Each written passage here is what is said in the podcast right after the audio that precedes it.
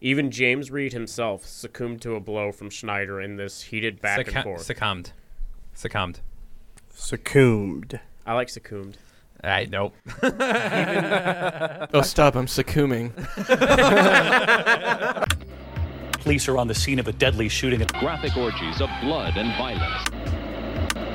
Mutilation, decapitation, torture. Does that sound entertaining? More blood than a blood bank. Have we got your attention? Unbelievable crime at the hands of satanic cults. Despite dozens of tips, help from federal agents, and a $40,000 reward, investigators say there are few solid leads. If you find this disturbing, just wait, because there is a whole other dimension. You are now listening to a morning cup of chaos. What is going on, misfortunate listeners? We are back with another episode. Today we are doing the Donner Party Part 2. I am your fearless leader, Tyler fucking Campbell. In front of me, we got the intern, the man who wrote the fucking story, Dylan. What is going on, Dylan? Hi guys. Hey, what's going on? Who we got next to him? Fuck you, worst talent. We got the worst talent in the studio. Worst talent. Okay, everybody understand that. I'm Tom with the magic wand. I'm your random dipshit, Jake. And I'm just hanging the fuck out, and my name is Riley. What's up, I was I'm naming you hanging the fuck out. That's your name right now. dude? For this whole episode, hanging the fuck out. I'm always hanging the, fuck fuck, out. out. Yeah, I was like, gotta finish that. Anyway, So today we're going to talk about the Donner Party. This is the episode where we're going to be playing a drinking game. Please, Jake, fill us in on the drinking game. Okay, anytime someone dies, you drink. But I'm playing it anytime someone gets injured and or dies, I drink. And if you you're- guys can join me along, I don't care. But I'm it's playing Sunday It. fun day. I'm gonna get re- I'm gonna get stupid drunk. Sorry. I'm playing it every time I'm thirsty. I drink. That's that's fine. You can do that along. Yeah, so there if we you're go. if you're at home and you're not a drinker, go I'm, ahead I'm and gonna do it right now. and go ahead pull out your your box. Fucking take a hit from your one hitter every time someone dies. What? Joint. This splunts, is the whatever. morning cup of chaos. So if you're drinking coffee, just get Throw really a little really vodka in there. Cophagenic. If that's That, it's called hy- Cophagenic? hyper Cophagenic? from caffeine. You there's fucking a lot of coffee, all right. Everybody, everybody, let's just let's just take into effect that he said cophagenic. Did you just say Is that like you're an addict for caffeine or or, Sure. cophagenic? coffee beans? Dick- what's the coffee. derivative of that word? Did, like, did you just make that up, or did you pull that from? The three Uh, brain cells Can sat you- in a circle and See, said, we're "This doing a sounded flashback nice." before the episode with the three brain cells. Correct. Okay.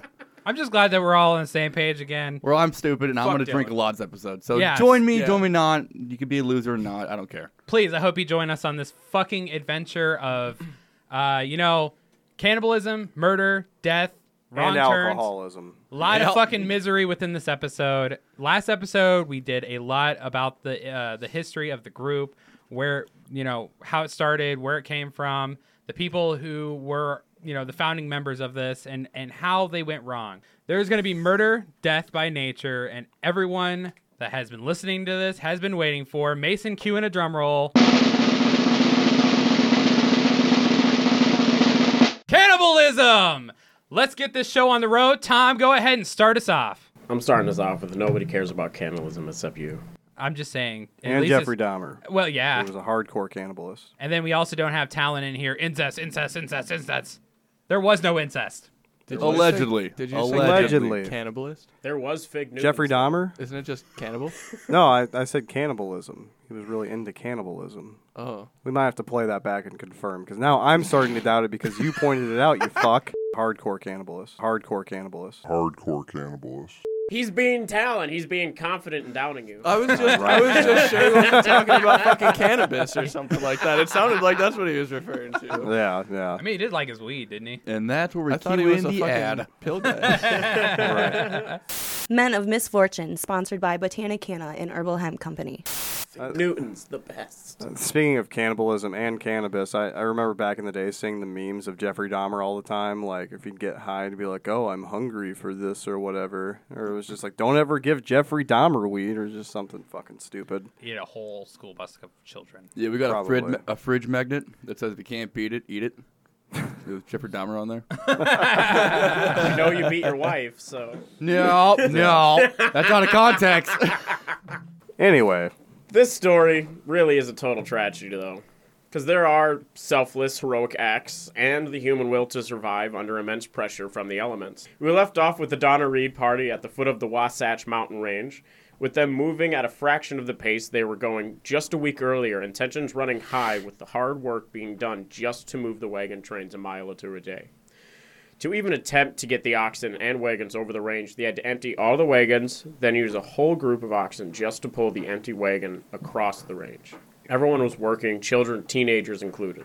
They had the job of emptying the wagons, loading horses and their arms with anything they could carry to ease the load of the oxen any way they could. I don't know if any of you guys have ever been on a vacation or trip with a group of people or even just your family for longer than a week. It will, in most cases, make you just want to get away from the, those people, or you just might snap and become the Randy Quaid of the family, and eventually something happens to cause you to snap. The cherry on top of your sanity losing Sunday, for the Donner Party, that cherry was a tattered note that read Desert, no grass, no water, two days, two nights, hard driving. So they rested for the night to give their oxen plenty of grass to eat and time to relax before the hard two day journey through the salt desert. Upon reaching the peak of the last mountain range, before the aforementioned desert, the party was stunned to see a desert even longer than the one previously passed through towards the first half of the journey. The oxen were exhausted already from the hard trek through the mountains, and the water was becoming dangerously low. With no other alternative in sight, they pushed on to start this harrowing two day trek through the Great Salt Desert. The sand in the desert end up being a gross, mucky mess during the day, from the water rising to the top of the sand during the day, leaving some wagons in a cru- in crud up to the hubs of their wagon wheels. Some animals were left tied to abandoned wagons to die of exhaustion or thirst, marking nothing but more hurdles to overcome after the already difficult trials at hand. Nine out of ten of the Reed's oxen had broken free in a frantic search for water. The weight of losing multiple heads of cattle and oxen as a company, they couldn't afford to lose many more oxen, and the two day trek through the desert was actually a six day, torturous, 80 mile long nightmare. Jesus fuck. Sign. Two days, two nights. You're gonna be fine.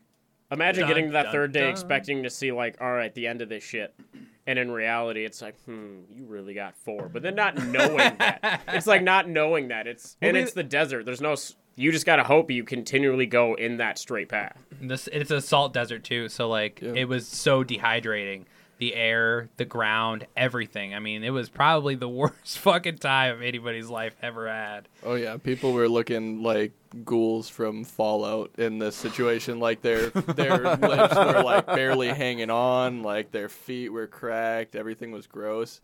And the worst part is, is this was the most ground they were gaining since coming to the mountains. You know, since starting on the Hastings cutoff. Yeah, because there was like it was just flat and it was just something that you could just you know cruise across. I mean, they had the water problem, but I'm sure at some point that had to dry up because hot as fuck. And that's something I didn't even know when I was doing this. I was like, I thought when you walked through the desert, it was shitty and it was just, you know, kicking up dry sand. I was like, the water actually rises to the top, making it like walking through like mud, basically. Well, that's what kind of quicksand is. It's kind of like because there are there are wells of water. It's like everywhere there are there is water under the earth. Because I'm pretty sure the Great Sahara Desert used to be an oasis its entirety, and then it dried up. It all went underground. That's and then exactly what it was. desert. That's exactly what it was. And so like there, so if there's, and I'm pretty sure uh, the water would come up at night when it's cooler and make it like muck, and then when you woke up in the morning, it'd be, you know, crusted up. You'd be like, well, fucking leaving that here now. Like, Yeah. Imagine how long they would have to take out of their day to continually dig the wagons out.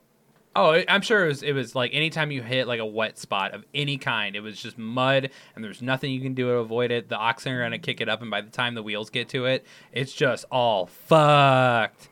Dude, it must have sucked being a fucking kid back in those days, man. You have to get up and immediately start working. Like, fuck that. Welcome to being Amish. You didn't do that? No, no man. shit. Dylan I knows. Literally, yeah, no, yeah, I wasn't, exactly. I wasn't. I wasn't going out in the fucking field and like tilling hay with fucking pa, bro. I was. I was. You I know. Fucking did. Imagine No. being Amish and you wake up at like four in the morning to your fucking big ass burly Amish dad. Jebediah, get the fuck out of bed and start milking that cow. We gotta have breakfast. like what the fuck? Like what's your reaction? And then after breakfast, you're churning butter till lunchtime. Oh, dude. for dinner. so I'll be damned if I eat my meat dry. for my like my childhood, yeah, I'd wake up before school, everything else and shit, and I ten. My dad would wake me up two, three in the morning if a calf got out, and we'd be chasing it in the orchard. We rented our pastures out. Like I was up. All oh, the you're a fucking farm time. boy Yeah. then.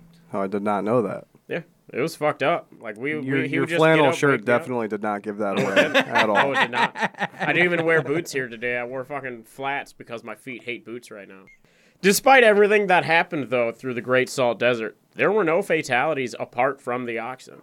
Finally done trudging through the mucky salt desert, they met up with some seemingly friendly Native Americans of the Paiute tribe for a little extra help, but after a few days in the middle of the night, they stole and shot almost half of the remaining livestock in the whole party.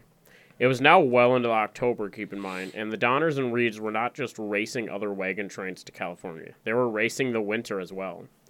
Unless some miracle happened, they in for a long, hard winter, and tensions began to rise when that realization reached the rest of the wagon train. James Reed and a young man, John Snyder, were hired by the Graves family to help lead the oxen and aid them in the trip to California.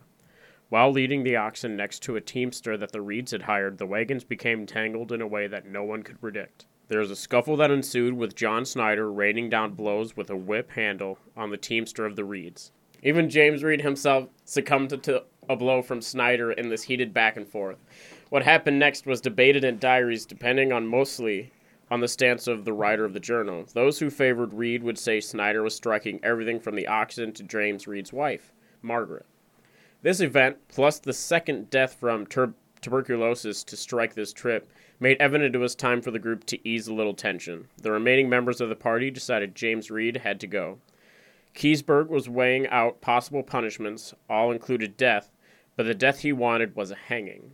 As you will remember, there were no laws in the United States frontier, just old wagon train justice. A common practice in those times was leaving the back of your wagons open, hanging down. This gesture by Keseberg was the signal to hang a man for his crimes on the trail. A group ultimately decided to go with a similar punishment, similar in that it spells death for the one sentenced.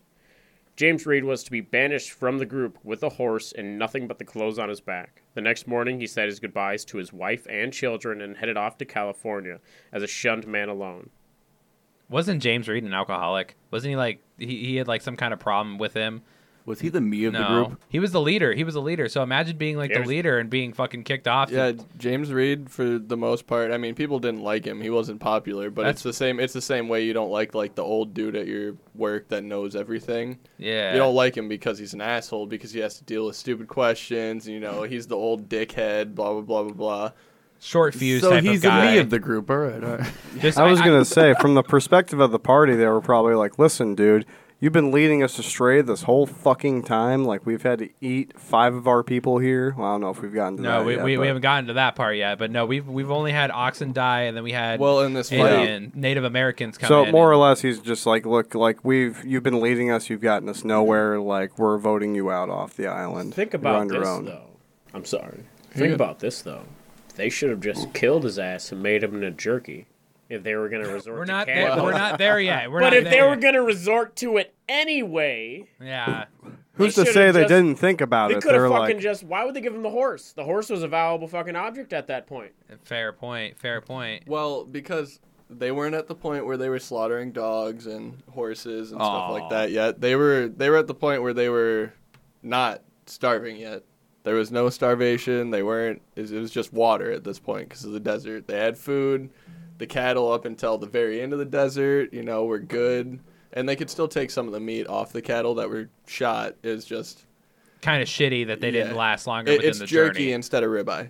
Yeah. You know, yeah, it's it's the thing that sucks about that is, you know, you're not getting the same nutrition, it's not the same. But this James Reed thing all, you know, the fight ended in the murder of John Snyder with James Reed killing him over this little like scuffle basically. So like I said, the tensions were high, people were not not good and it was just instead of adding murder again, we sent we sent him away. That's how they looked at it. And if they sent him away, like I, I, I, again, I could not picture myself being a leader and being voted off the fucking island. But again, they've also been on this long trek that they thought would cut time off, and they have been fucked every second of this journey. I mean, they went from uh, rocky terrain where they're breaking the wagon wheel to the river You had somebody die of tuberculosis. I mean, they were already sick, but you knew that, Well, it that was- it was coming. It was. Uh, Well, don't ruin the story yet. No, that's already happened. no, that's already happened. That remember, it was the. It was. I believe it was Mrs. Reed's mom. Yep. Oh, and then, yep. That my she bad. My she bad. had came along just to spend the last, just to not spend the last of her time alone. I'll drink to that. I'll drink to that. Yeah, I'll drink. I mean, that was a death prior. So Yeah, we- right, we all brought it up now. all right. That's, yeah, I'll drink. A death is a death. Well, then we have to add one for Luke Halloran as well, because that was a young man that died from tuberculosis you're- on the Drink again. journey. We're at 11 so far. And now we also have uh, Schneider too, right? Yeah, so there we go. Yeah, it was uh it was James Reed and Schneider's fight. So there's one death. We have the death of the tuberculosis uh, old lady. We have another not- death, and then the nine oxen. So we're at 12? No, that's 13. Sorry. Thirteen. No, that's twelve. You were right. I was okay. I'm Three good. plus nine. What Thank another kind of bringing this back to the story is the fact I had kind of like initially I kind of even with hearing uh, the last name Reed, I'd kind of spaced because you know we had been talking. It was the Donner Party. I know we introduced it as the Donner Reed Party, but the fact that he left his wife and children behind, He like how that that that separation of the fact that the wife and child were like, yeah, we're gonna not be banished with you. No, it wasn't like that. It was that they had all their possessions. So like they were coming and he was just going to meet them there. Like yeah, he wasn't going to be a part of the team. Maybe he wasn't going to survive the journey, but he was still going to try and get to California before they did or, you know, Well, I guess around my the same I- time. I, guess what I'm saying is why wouldn't they have instead of waiting for um, like they, they found out all right the punishment's going to be banishment. Why don't we just take our wagon and what we have and leave with him? So he's not alone, and they can ensure that he like if they died, they died together instead of, you know what I mean? it's more of a protection thing. Like you have this. You, you, is it safer for one man on a horse or a whole family with a wagon? You know what I'm saying? Like you have again, we've talked about this. Native Americans that are coming for you. We just had some oxen killed by Native Americans. We have the the trials and tribulations that are coming th- this way. We have any kind of like upset that could happen during this journey, it's safer and better for them to stay behind. So he was being selfless on this. Like this was almost certain death at this point in time. And I guess yeah, for him he's being selfless, but human beings, and I'm I'm including all of us, like we're spiteful by nature. Mhm. And so the fact like a, a woman and and her children watched the husband and father be shunned from the group and banished, that would incite a lot of spite towards the people who caused this. Yeah, within the within the wagon. And so any like person like personally from my life experience, any chance they got, they would incite that spite towards the person. Any chance they got where they would be like, "All right, now I can fuck this person." because you fucked with my husband. I that get it. I that and that would immediately make the group fall apart. And that is basically the next Game of Thrones episode. Except there's no incest like Talon likes. yes. oh man. Um, when it comes down to it, the way I looked at it is Tyler's basically right. It's the group thing. You you're being banished. You they had a discussion about it as well. I didn't. I'm sure it's not worth putting in because nobody knows any of the details. They didn't write in their journal. You know, me and James, blah blah blah. It was. They talked about it. The family was already kind of. I mean, up Shit's Creek, they had just lost nine of their ten oxen, so they were screwed. So they're just trying to get there at this point. It's easier for one man. I mean, you think about like horror movies is what I think of. You send one or two people out of the group to go ahead because it's safer for the the group to stay as a group while one or two people you Go know die. play the expendable role technically. Yeah. Yeah. If he makes it, he makes it. He's got land. He's there. He can come back. Maybe you know. There's food. He has opportunities for this, that, and the other. If they all go together, they die as a family. Exactly. And I and I understand that, but I guess for me, it's more along the line. I guess for ex- simple way for explaining it would be that starting out right off the bat, I get killing him seems better, but or seems worse. I'm sorry, than banishment, but um, that is a slippery slope to just being like so now say so and so of the Donner like I'm not saying this happens and we all know from what we've hinted at it gets worse along the trail but that's like the slippery slope of you know they already banished our husband who can we get banished now Who can we whisper in so and so's ear when they make a mistake, being like, "This this deserves punishment." That kind of trails into like the Salem witch trial type of vibes. Like you're starting to point We're out human, who's, though. Who's We're- bad? Well, well, the way I look at it is, I mean, it took how many people already dying, all the cattle being murdered, this shitty terrain, and then finally a murder. I mean, it took forever for this to culminate in just one dude getting banished. I'm sure a whole family would take a lot more. Oh, yeah. you know, and stuff like that. I'm sure it escalates to that point. James Reed's departure from the group did not really in any way help anybody, other than it saved the rations with one less mouth to feed. But the hardships they were going to endure were about to become harder than any immigrant has ever experienced at that time. With all the things the Donner Party had endured up to this point, the group had turned to a harsh and distrustful place where looking out for one's family and future was all that mattered. This being said, single men had it the hardest in the wagon. They usually did the hardest bulk of the work and usually slept out under the stars. They were the workforce and usually not a part of anyone's family, this being the case. Hardcoop was a 70 year old single man, and he had been riding with Keseberg again, but with the oxen so tired it forced almost everyone to walk. Hardcoop was kicked out of the wagon and forced to walk like everyone else.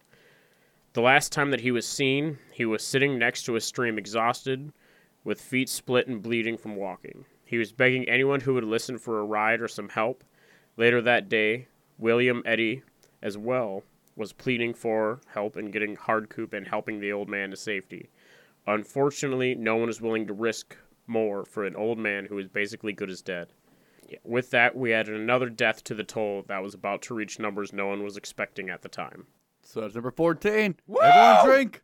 Why are you cheering about finishing that? finishing number four. Because death and excitement, we, me and me and Dylan had this talk last night. Get me going, dude. I don't know. What to, I don't know what to tell you. We did have this talk, and Yeah. I'm officially not His under boner his, is at full mast right now. under his leadership. No, it's leadership. about Dude, three anymore. It's math class all over again for Tyler. The moment the moment cannib- cannibalism gets brought up, he's gonna just shoot off his load right there in his pants. That's why you're wearing here. sweatpants. That's why you guys have figured it out now.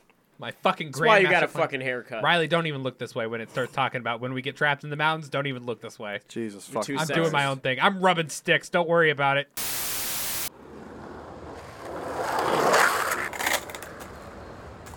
Oh, fuck, I almost had it.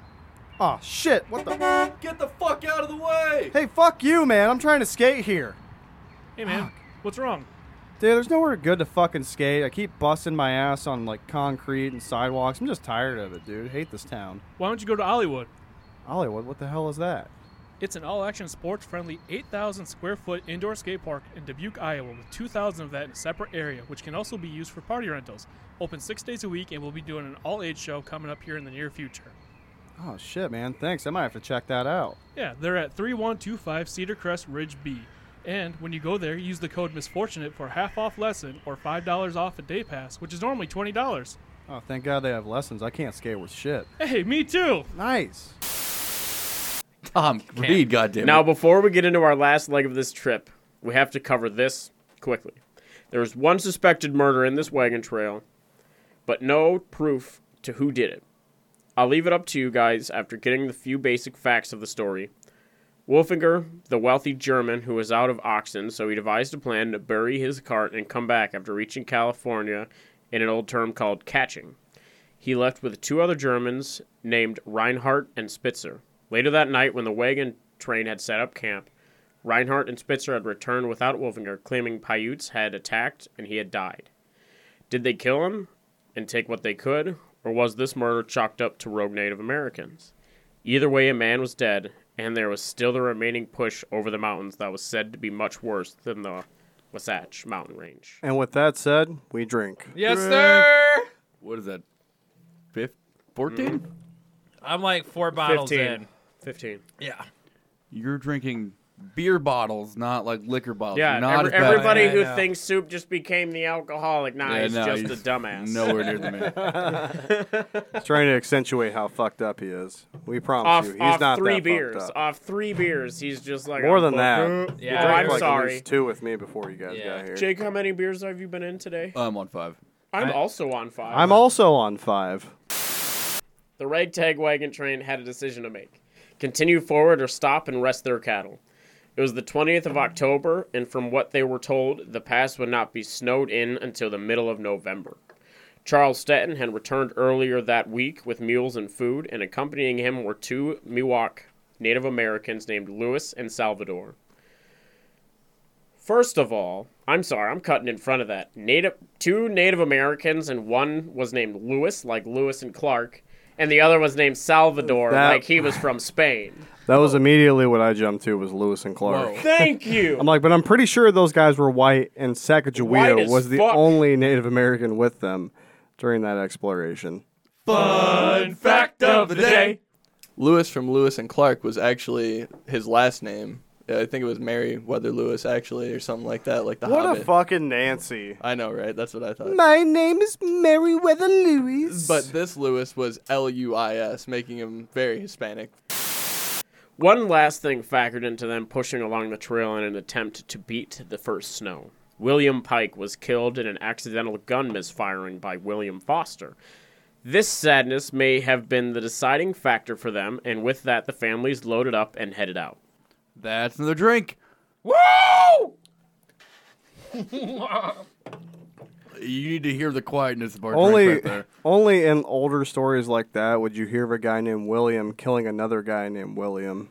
I was literally just about to mention how there's like six Williams in this party of 80 people, but there's only like 30 adults, so that's like one in fucking four. Or like two in four. so right like when there. an That's like adult half. uh, died, it was like almost detrimental to the fucking group. It was yeah, just like they- well, yeah, definitely. fucking Frank died. He was our woodcutter. What are we gonna do? Have the fucking six year old go over there with a fucking axe and cut down a tree? Well, that's what you did. They You didn't play. Ga- they didn't play Woo! Game Boy back in the day. It was Fuck, like, God dude. damn it, Ezekiel! Now you pick up your father's axe because I just fucking blew his brains out on accident. Just so we know, I'm not getting kicked out of this party. Kids were jacked. You're as six years fuck. old. Get your ass up and get to fucking work. Them four year olds been in the coal mines in Utah. Like, Those kids were jacked as fuck, my man. Oh, I could, I could, uh, I could not. They woke up wrestle at the crack of dawn in and the they did 1980s, whatever their or dad did. Would you rather fight one 1,000 foot tall adult from the 1840s or a hundred children from the 1840s? Dude. That's the question. Jesus Christ. what what's the condition of the adults? Do they have like tuberculosis, alcoholism, like a lot of? Uh, they're all shit, or- steaming drunk. I mean,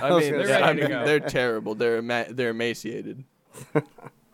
The Breen family led the way. Following them were the Kesebergs, Stanton with the remaining Reeds, and the Murphys. The Donners were bringing up the rear of the train. After a few miles of travel, an axle to the wagons had broken, so Jacob and George were to cut down a tree nearby to repair it.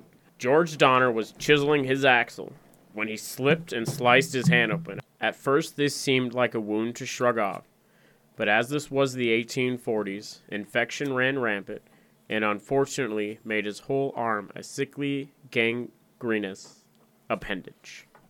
Hold on. Therefore, his leg is dead to him. Arm. It was an arm. Oh, arm. Sorry, my bad. Arm dead to him. Therefore, drink. Are we really counting like appendages as like dead? Oh, he got He injured. said he It- said injuries. injury- Jake, Jake's playing hard mode. Yeah, I'm on playing- this- on this game. Dude, playing hard legend- legendary all skulls but one. let's let's be honest. Jake's playing easy mode while the rest of us are playing his hard mode. Yeah, this Yeah. is like an average Tuesday night for me. Yeah. That's Allegedly. sad. That's sad. I, Allegedly. Do you Since want the to go back to Keganator. AA? Because I'll host an AA meeting at my house. I'll- no, we I'll- have an intervention hold on, here, hold and on. Then Yeah, the intervention is drinking. What do you mean? Tom, Tom, if you So go- tune in next week for Jake's intervention. that's on the Patreon. Like, subscribe. We'll go to The that. only That would be a fans. great What do you Patreon mean? episode. I'll be hammered the whole time. I'll show up drunk. I don't care. Look, at this is what you want. Look at me. Something stupid. you've been a bad towel. Oh, you brought washcloth? That's low. Shortly after this blunder, snow began to fall. The Breen family had made it up the huge, almost 1,000 foot slope to the Truckatee Lake, now known as Donner Lake. They had set up camp next to a cabin that had been made years earlier by another group of pioneers. The Kesebergs and the Eddies were next and proceeded to set up camp near the Breens. They had attempted to venture further, but with the 5 to 10 foot snowfalls, they had lost the trail and were forced back to camp. Within the day, all the families had set up camp nearby the lake. all except the Donners, who were a half a day's journey behind. All in all, 60 members of the wagon train, 19 were men over 18, 12 were women, and 29 were children, six of which were under the age of three. It was now November 4th, and snow began to fall again in the beginning of a storm that would last eight days and nights. Jesus. Supplies were very low, oxen were dying one after another, and being stacked in a frozen pile. Okay, it's one after another, so I'll count that as a few. That's three drinks. We're gonna have 37 to come. Like they're about to come up. Okay, bitch out now. I don't care. I'm Take not three bitching drinks. out, Yeah, it's dude. gonna be a fucking We're, rapid gonna, fire. we're, we're gonna call that three drinks right there. So it was one after another. I'll, I'll just qualify as three. So three drinks, and then we'll continue the story.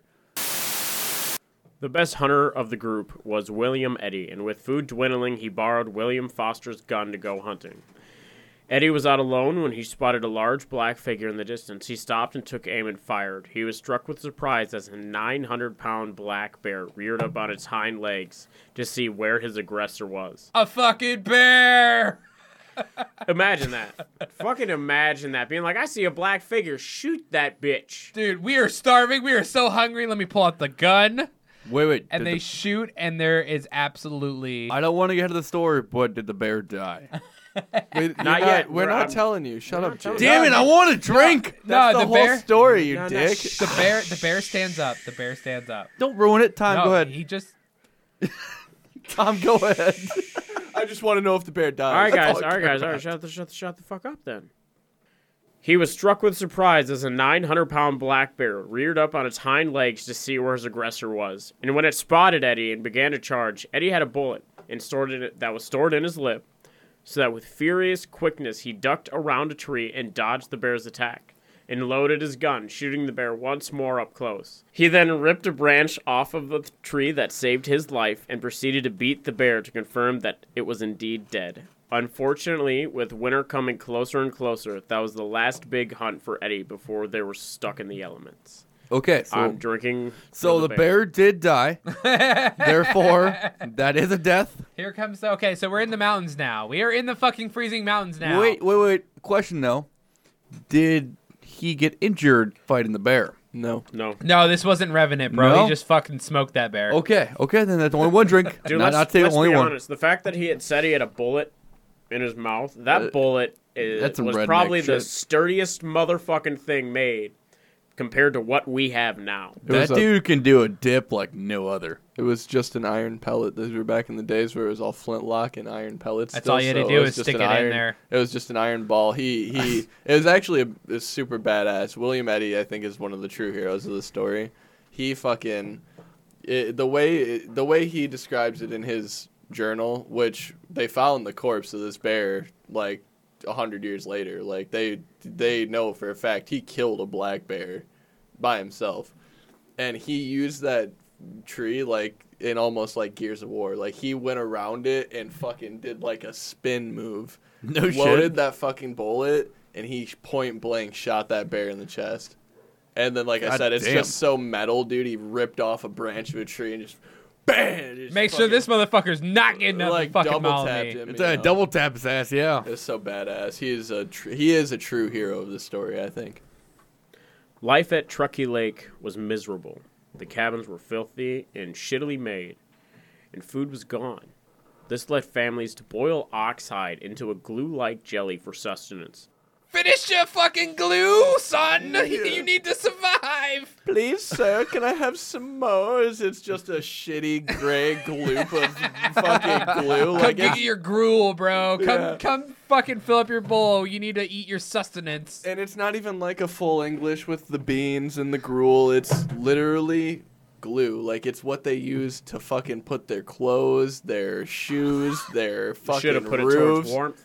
Like it was, it's disgusting. I couldn't even imagine. I'm, I don't even eat onions on my burgers, and I couldn't Oh. imagine eating fucking oxhide to survive. Nope. Nope. Tom, we'll get that later. Don't worry, because I love onions, but tomatoes are awful. So we'll we can fight about that later. Tomatoes too. are also awful. Oh, okay, we're cool. with that. Yeah, okay. see, no, it's fine. That's fine. Fucking leave it at that. That's fine. I won't punch him. It's fine.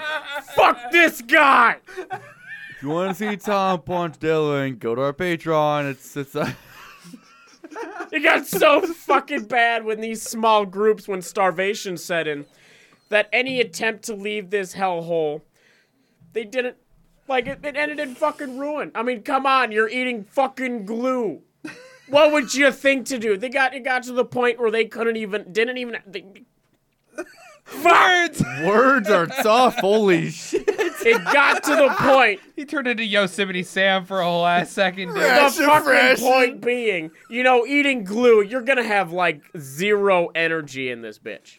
Absolutely. But no, You're you- like, and, and imagine this though, like, like nor- in normal conditions, normal conditions, even without, like, we can go, I believe, 72 hours without food before a starvation actually sets into our bodies and it starts eating itself. Imagine that you're eating glue, your body still sets into starvation. Yeah, you're still hungry. Like you're still fucked. And the and the thought of let's keep the cabins warm instead of eating this shit didn't cross their fucking minds. Because they could have stayed warm, their bodies would have set in a natural like hybrid or um what's the word? Hibernation. Hibernation ro- mode, you know what I mean? Granted they would need somebody there to wake them up every so often so they didn't just die. These these weren't like real shacks. They were like It was. Sh- It was like it was more like their wagons. Fuck you, Jake, in your No, no, no, hands. no, no. Hold on. They're eating glue, but at least they're holding it together. Imagine their shits. There What is an asshole. They're like all Spider Men. Fucking stone right there. Oh, God. Jacob Donner and three other men had died just after November 20th. Oh, fuck. That's a drink. Uh, I know that's three. That's Jake. what- three. Sorry, That's it's three. drinks. Oh, I it's lost about count. to come a lot more, dude. It's about and to be- with George Donner's injury now in full effect. So we already drank That's to that. four. We, It's injury. we already If drank you to that. want to- I'll do it again. I don't care. no. I'm at four. Before we drink, let me let me go back and refinish this. I love you guys. Let me finish this before we let me Or still finish at this four. paragraph before Alright. we drink. Oh god, it's a lot of drink. You want a shotgun a beer? Jacob Donner and three other men had died just after November 20th, and with George Donner's injury now in full effect, there were only four men healthy enough to work throughout the whole camp. A few days later, two other men died, and the German, Spitzer, and Baylis Williams, a driver for the Reeds. Seeing no other options, Franklin Graves fashioned 14 pairs of snowshoes, and 17 men, women, and children headed out on an expedition that would lead th- to this group being known as the Forlorn Hope.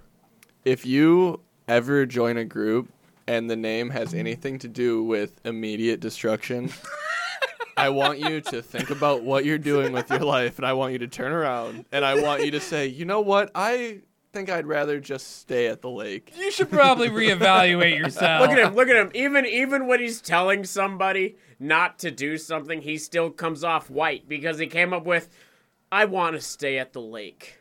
Well, no, that's where And they're I- at. That's where they're at. That's that's I'm white not people la- I'm not a lake guy. You know I'm what? a this city boy. lake, this fucked up lake, because it's a lake. I'm gonna fucking stay here. It's where I want to retire. It's retire. the at. fresh water. It's where I'm gonna. Yeah, thank you, Jake. It's where this lake right here. It's gonna where. It's where I'm gonna retire. Yeah, you're gonna fucking freeze to death. Wait, you're Eat by me- the black bear. You're telling me it's No, he's dead. you're telling No, me it's no, just no. Clearwater, Florida. Next one. Yeah, 100%. Florida is everything at this point. While the camp was being set up, James Reed, the one time leader of the Donner Party, had been a busy man. Earlier in the month, Reed had made it to California. He was tattered, starving, and exhausted, but he knew he had to do something in, ti in the time waiting for his family. He knew the risks of trying to go get his family in the middle of winter, not to mention when he had been banished. They had a hundred head of cattle, plenty of food, and at this point, a lot more able bodies. James Reed decided to get involved in the Mexican American War to help secure his position in California. Hold on. Oh, sorry. Go ahead, Tom. I'll I'll wait Damn for my. You he gotta had wait even he gotten a homestead with a small farm, ensuring when his family arrived, they were set up to prosper. I did not. I was gonna ask. Are we including the that war for our drinking? I see, I do. fucking hope not. Absolutely not. I fucking hope that not. was We hundreds don't have of enough Mexicans bush and Americans. for you, Jake. All right. We'll just go home and do a keg stand for like I an did hour. no research on those numbers. My, my God. thing, my thing about this is that he he got to California, set up a whole house, set up a farm, got his shit together, and was like, you know what? I'm bored waiting for my family. I'm gonna go jump in a war. Let's fucking go, boys! the, the way I look at it is if if you knew your family was stranded in the middle of the ocean and somebody was picking them up eventually, are you going back to that fucking ocean? Or are you just gonna try and make it better for when they get home? I'm selfish, so I'm saying I'm gonna make it better for you guys when I get Dude, home. cushiony I don't really houses like the set up. winter. You know? Let's be honest. Like, so he joined a war trying to set up for his family. he did get paid for it. Yes. I get he Yes. got paid for it, but he joined a war. So if he would have died before his family showed up, somebody else would have just taken that. That is not true. Unfortunately, he did actually plan for some things like that when back in the day when you did sign off on land, especially as a military man and stuff like that. He specifically went to California to get land for his family and in his clause it was if I were to die in the war or on the rescue efforts because that is what led to them getting rescued as well was after the war the winter had stopped and he could take the men that were left over from the war and Send a search party. Yes, exactly. So, Huh. But that- so he he had accounted for that. If they had died, you technically, you know, there's all types of o- old west fuckery where they could have, you know, this doesn't count. But there was a clause that he had specifically planned for. At that point, though, there was no identification to who was who. All they had this, like, if he died, say he died, say he died. Okay. There's no dog tags. You're saying There's no dog because this wasn't like this wasn't like our modern military. You had a dog tag for identification. A lot of the times they just died. If they didn't make it back, they died. right. Could you write on a piece of paper, and put in your pocket? That's Oh, the what if He thing. blew up by cannonball. That doesn't matter. So he dies, You write and two his pieces of family. paper. Shut the fuck up. Cannonballs weren't usually He dies, explosive. and his family's still Fair. on this trek. Somebody else could swoop in and be like, "I am his wife. I am, you know, this person." Well, it's the last will and testament. I mean, it's basically That doesn't what matter. They they don't need anything for that. At that point, it was it was a wild part of our country. Hmm. So identify like identity theft wasn't a huge fucking deal because everybody did it. Fair enough. That's that's how you got away with a lot of shit. A lot of criminals would also could also blame it on like uh larger criminal. Well, You know that's I what, mean? we said. That's the kind of It point that we made in episode one was when we said that you could be anything you wanted to be. You, you had a new identification when you went out west or out. Yeah, went went out west. You know, you had a whole new range that you're going to. I mean, it's like changing states right now. You go to a new state, you're a whole new person. You know. Thank you for saying that because imagine if you flipped that coin. He showed up because he showed up before them. He could have been like, "Fuck that shit." I'm not a grumpy far, uh, frontier. Go fuck yourself. I'm a he happy he could have been like, "I don't have a wife or kids." no wife, no kids. I got smiles all day. Like the moment he showed up, most people I believe now would be like, "I survived. Fuck the rest of them." Well, in in that defense, I think we've all learned in the hundred years, hundred plus years since this happened, having a family sucks. Yeah. So we didn't really know that in the 1840s as much. I think my wife listened to this. I cannot agree with that because I will get in shit when I get home. If so- Already gonna be murdered when you get home. If you listen to this, babe, I love you. I'm sorry. I, I didn't mean it. Hey, what's going on, guys? It's Tyler, It's Talon, and we're from Misfortunate Media. and we're here to talk to you about BetterHelp. Listen, guys, we get it. Life is hard. Life is stressful. This country doesn't take mental health as serious as it should. This is where BetterHelp comes in to help. Everyone here deals with some form of depression, stress, fatigue, and exhaustion. So we partnered with BetterHelp to help everyone who wants it. Use code misfortunate at betterhelp.com misfortunate to get 10% off your first month. That's better, H-E-L-P dot com forward slash misfortunate. Stay misfortunate and always listen to mom. Out of the 17 people that started with the Forlorn Hope, Antonio, Lewis, Salvador, Charles Berger, Patrick Dolan, William Eddy, Jay Fosdick, Sarah Fosdick, Charles Stanton, Sarah Foster, William Foster, Franklin Graves, Marianne Graves, Lemuel Murphy, William Murphy, Amanda McCutcheon, and Harriet Pike. Charles Berger and a 10 year old William Murphy turned back after just the first day, realizing the trek would be too hard with no snow boots. This made the very little rations and equipment that the group had last a little longer, and it possibly saved this group from more hardships or earlier starvation. This was just a tiny bit of relief, and by the third day, these malnourished and starving travelers had nearly all gone snowblind. By the 21st of December, the forlorn hope was on the move again. Charles Stanton, one of the men in the group that had begun to struggle behind telling others that he would catch up later, his remains were found a year later in the hollow stump. So that's a drink. All right, way ahead of you boys. Just start counting now. I'll keep my fingers up before. Don't worry. I just have to say this as somebody who's above six feet and loves to talk about it. Uh, he was like five five, and it's fucking hilarious to me that he died and was found in a stump because he just found whatever small crevice he could fit into. and that's hilarious. I'm sorry. I'll agree to that. That's fucking funny. Ta- hey, drink to that. I'll drink to that. I don't care. Yeah, You drink stop to my- everybody who's five five because that's basically being. That's a dead. lot of drinks. you poor bastards. Oh. Uh, being six Oh. four is nice. And another historical fact, funny enough, he actually contracted snow blindness faster than other people because he was so close to the ground. Is that He I'm was not fucking even kidding. mental by that point in time. is that a drink also? Because he technically got injured. Is, is that injury? We or already no? drank to the snow blindness. Do you consider blindness an injury or disability? Ooh, I didn't think about. Okay, well we'll, we'll pass on that because the. All right, shut up. All right. Patrick Dolan of the party had become fed up with the starvation and suggested someone choose to die to feed the others. Others suggested they duel to see who would be eaten. There were even talks of a lottery system to choose who would be next.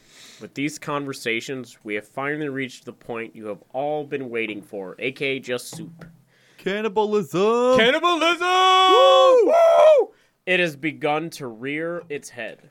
William Eddy would try to avoid this conclusion for as long as possible, but with yet another snowstorm trapping them for two days, it seemed as if God had decided for them.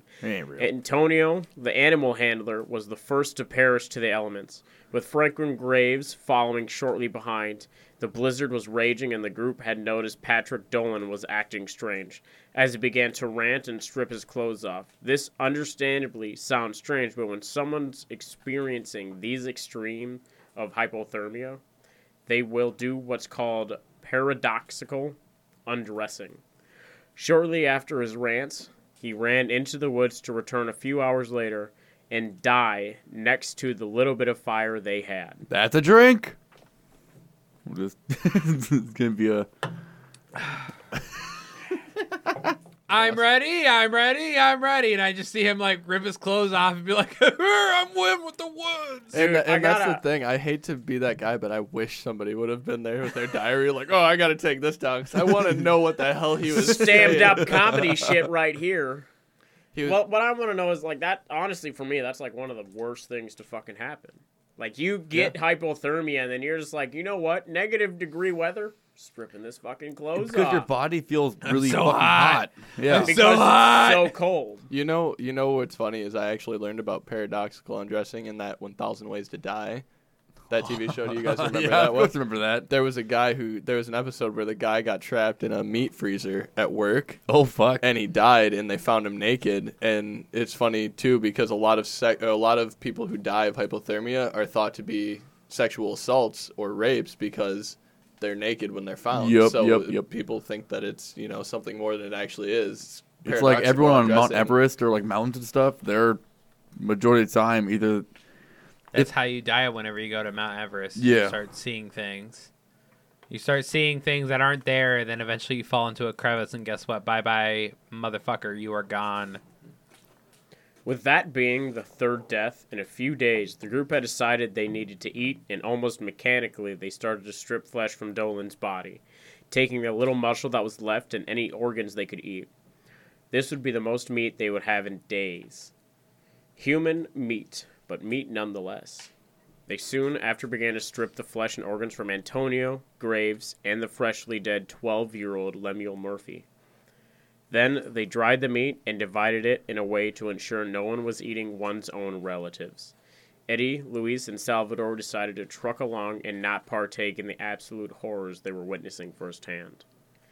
Now that, with cannibalism as a norm for their source of food, as quick as their meat supply dwindled and they had turned to butchering their fallen comrades, talk of murder had begun to resurface. There was a plot to kill Lewis and Salvador, the outsiders of the group, but Eddy, already against the choice of cannibalism, decided to warn the Miwoks and both left in the night to get as far away as possible. Jay Fosdick, a young man, had passed that night in his sleep. Sarah, his wife, decided to help Eddy hunt game to get her mind off the sadness of losing her husband. Finding some deer tracks in the snow, Eddy miraculously struck a killing blow on a deer with a flintlock pistol he could hardly even lift out of pure exhaustion.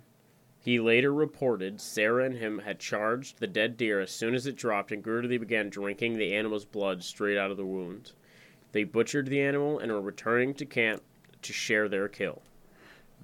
Is that one? Is that one or two? Right? Are we counting the? Did we count the bear?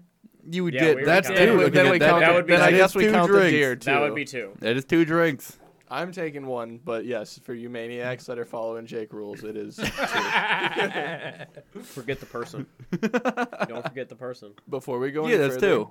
Yeah, no, yeah, that, that is the one. Before we go any No, no, further, no, no. We counted the oxen you drank, but you won't count the deer and we drank. Like, what do you I- fucking take a second ah, drink right fucking? You now. have like you a got two- me, Tom. He doesn't care about the deer. Peer pressure. Peer pressure is rough. But I It's not. no. I love the idea of I have to get my head off of my husband dying. What am I gonna go do? Drink. I'm gonna go suck the blood out of a fucking freshly dead deer for survival. She needed something warm in her mouth. That's that is queen moves right there. That That is is a queen move right there. You She, you know what she decided to do? She decided to I needed worry. something warm in my mouth. She decided that she didn't need her man anymore, and she was like, "I'm gonna go suck the blood of this deer, like I'm some kind of sexy Dracula." Good for her. I hope Boss Reese up. hears this. Boss up, queen. Boss up, queen. Suck my blood. Oh fuck. Upon arrival, it was apparent that they were not the only butchers that day. When they returned, Jay Fosdick had been cut apart to feed those remaining in the camp. It had been 25 days since they had left Camp Truckadoo Lake. With the energy from the deer and the human meat, the group headed out again only to find what William Foster saw as God's will and the group last salvation. Lewis and Salvador were lying in the trail ahead of them, exhausted and on the verge of death. William Foster is said to have shot them both in the head to spare them the starvation and stared at the bodies in a way that was becoming more common than William Eddy would like. So that's three. That's three drinks. is three. Three more. You guys are keeping up. You're slowing down. Now, I hate to be that guy. I know I just said boss up, Sarah. You're doing great, but imagine coming back to camp and your husband's head is on a stake as people are eating his body, and you're like, I, I brought venison. I thought I helped. Imagine them coming back and being like, "We got food," and the other people are like, "So did we." Yeah, and and, and this is on record in some of the diaries. I didn't do all the quotes. You have to go check out some of the books for some of this stuff because it's fantastic. But there are diaries that have on, you know, record saying we decided to eat Jay that night instead of the deer they brought home. So Oh. There were people that at that point had already made their bed and they were fully. That's how you get Wendigos. That's the lore. Is a Wendigo is created either through mystical means or by eating or a human eating the flesh of another human being for long periods of time, and it would create them to have that insatiable hunger. They'll survive for hundreds, or actually, no, what is it like a two or three decades apparently before they need to go out and eat flesh again. Could you imagine the only hardship they didn't go through was a fucking Wendigo? and then it fucking happened, man. That's just fucking man. Timothy, we just had to eat our boy Jebediah, and guess what? I was outside and I was I was hunting, and guess what? I saw a goddamn Wendigo, and it just fucking came out of nowhere. Botanicana, an herbal hemp company with over 13 years of legal cannabis experience that strives towards educating guests on the health benefits of hemp and CBD products. A family owned, farm to table business with the goal of making your quality products for your health and becoming your local source for all hemp products. Have questions? Stop by your tri state Botanicana locations today in Galena, Dubuque, and now Platteville. Botanicana, open your well being. The party later stumbled into a Miwok camp where they slept with full bellies and warm beds for the first time in 33 days. Eddy had continued on with the tribe members who would later show up on the edge of the Sacramento Valley.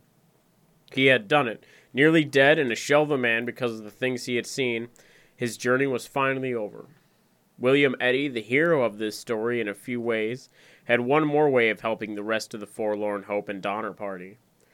He had sent a small rescue team to find the group, and they did so by following the bloody footprints of William Eddy back to the camp he had set out from days before. With the Forlorn Hope saved and measly five out of the 17 members alive, it was time for the rescue to begin on the Donner Party stuck at Truckee Lake. Before we go any further with Jake's drinking, fuck, I just want I to might say, need another beer. we have a 30 pack. Fine. Pan- pa- Pass me another. one. Actually- imagine actually, you know what? how you would feel if you just walked into a camp of Indians that were offering you food and warm beds for the first time in literally a month, and you're literally chewing on one of their fucking homies. Just as in jerky your in your book mouth. bag. You're like, oh, they're like, hey man, what are you eating over there? Deer.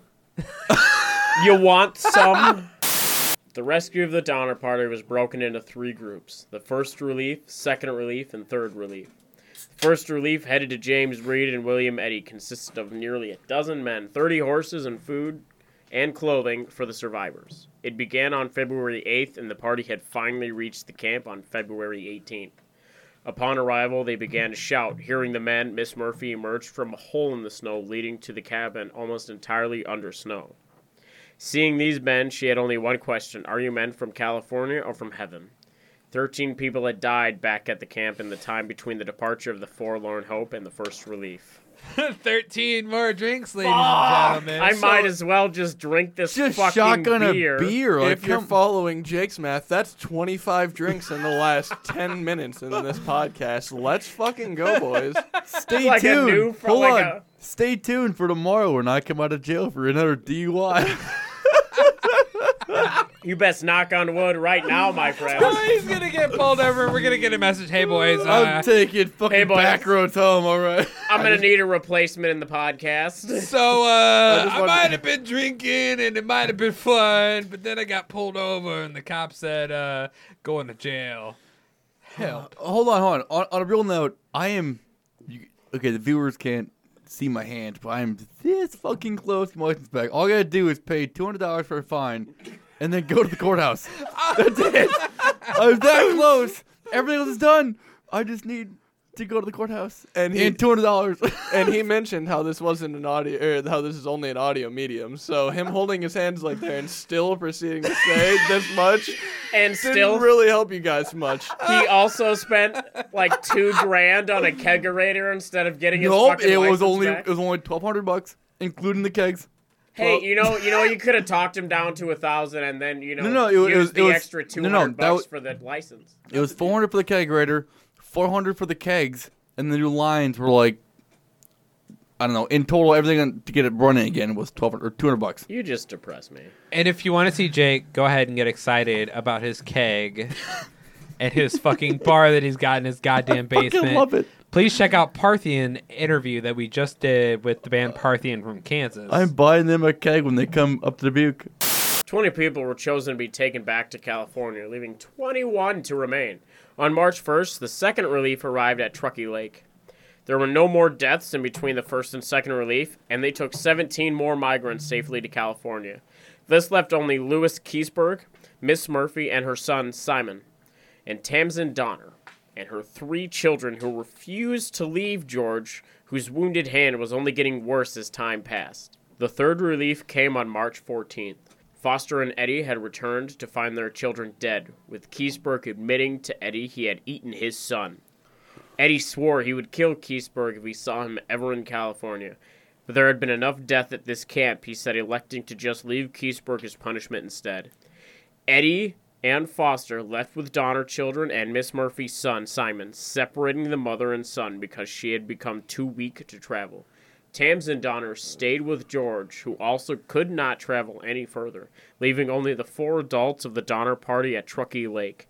Two more small relief parties sent out for loot mostly, and any survivors came upon the camp to find only Keseberg the cannibal left alive. How many drinks is that? It's a lot of math right now. Is that Uh, is that so- Hold it, so hold it far for a minute, and you'll be fine. is that is hold that it, hold it three, for a or is minute. that- hold it for a minute, and It's we'll add just three two more. I because think. Keithsburg was still there. I thought the three children were dead though. It's, you it's just- two children. So It's far. patience, and I have to teach my son it. Patience means No. Yep, we'll get wait. there. No. You do Just two wait. right I'm now, doing two we'll drinks right now. Okay. We'll. Everyone at home, do please do tr- two drinks. Come on. The corpses of Miss Murphy and Donner in the cabin with him. Years later, he would admit that Tamsen's flesh was the best he had ever eaten. June 16th, 1846, the journey of, Don- of the Donner Party began. At the end of March 1847, the last survivor had reached California. A journey that was supposed to take six months took double that time and the lives of 39 migrants. Out of the 87 that had departed in Independence, only 48 had made it to the land they were chasing. The Reeds and Breens were the only family to make it out intact, bringing the Donner Party's trip to California to a tr- very tragic but optimistic end. The stories of the journey and hardships along the way cannot be understated, and the accounts the survivors have to tell are some of the most sad yet interesting in American history. With that, our story comes to an end, and that is the Donner Party. But you know what did not come to the end? The drinking, because we have two more deaths since the last time I talked. So, drink up. What is that? Thirty-seven plus uh, a shitload of cattle. Is that Yeah. where we're at right now? We lost 80 heads of cattle. We 80? lost 80 heads of cattle. Out of a hun- out, of, out of 100, we lost 80. All right, guys. So that was our story about the Donner Party. I can't recommend The Indifferent Stars Above by Daniel James Brown and Desperate Passage, an Audible exclusive by Ethan Rarick, the two books that we did the research on. They're fantastic. They go way more into the hardships, they go way more into the details about wagon trains and what they actually brought to help them survive. We kind of did a dumb guy's guide of cattles and number and stuff like that. And drinking. And, well, definitely the drinking. We had a lot of drinking. Can't forget that.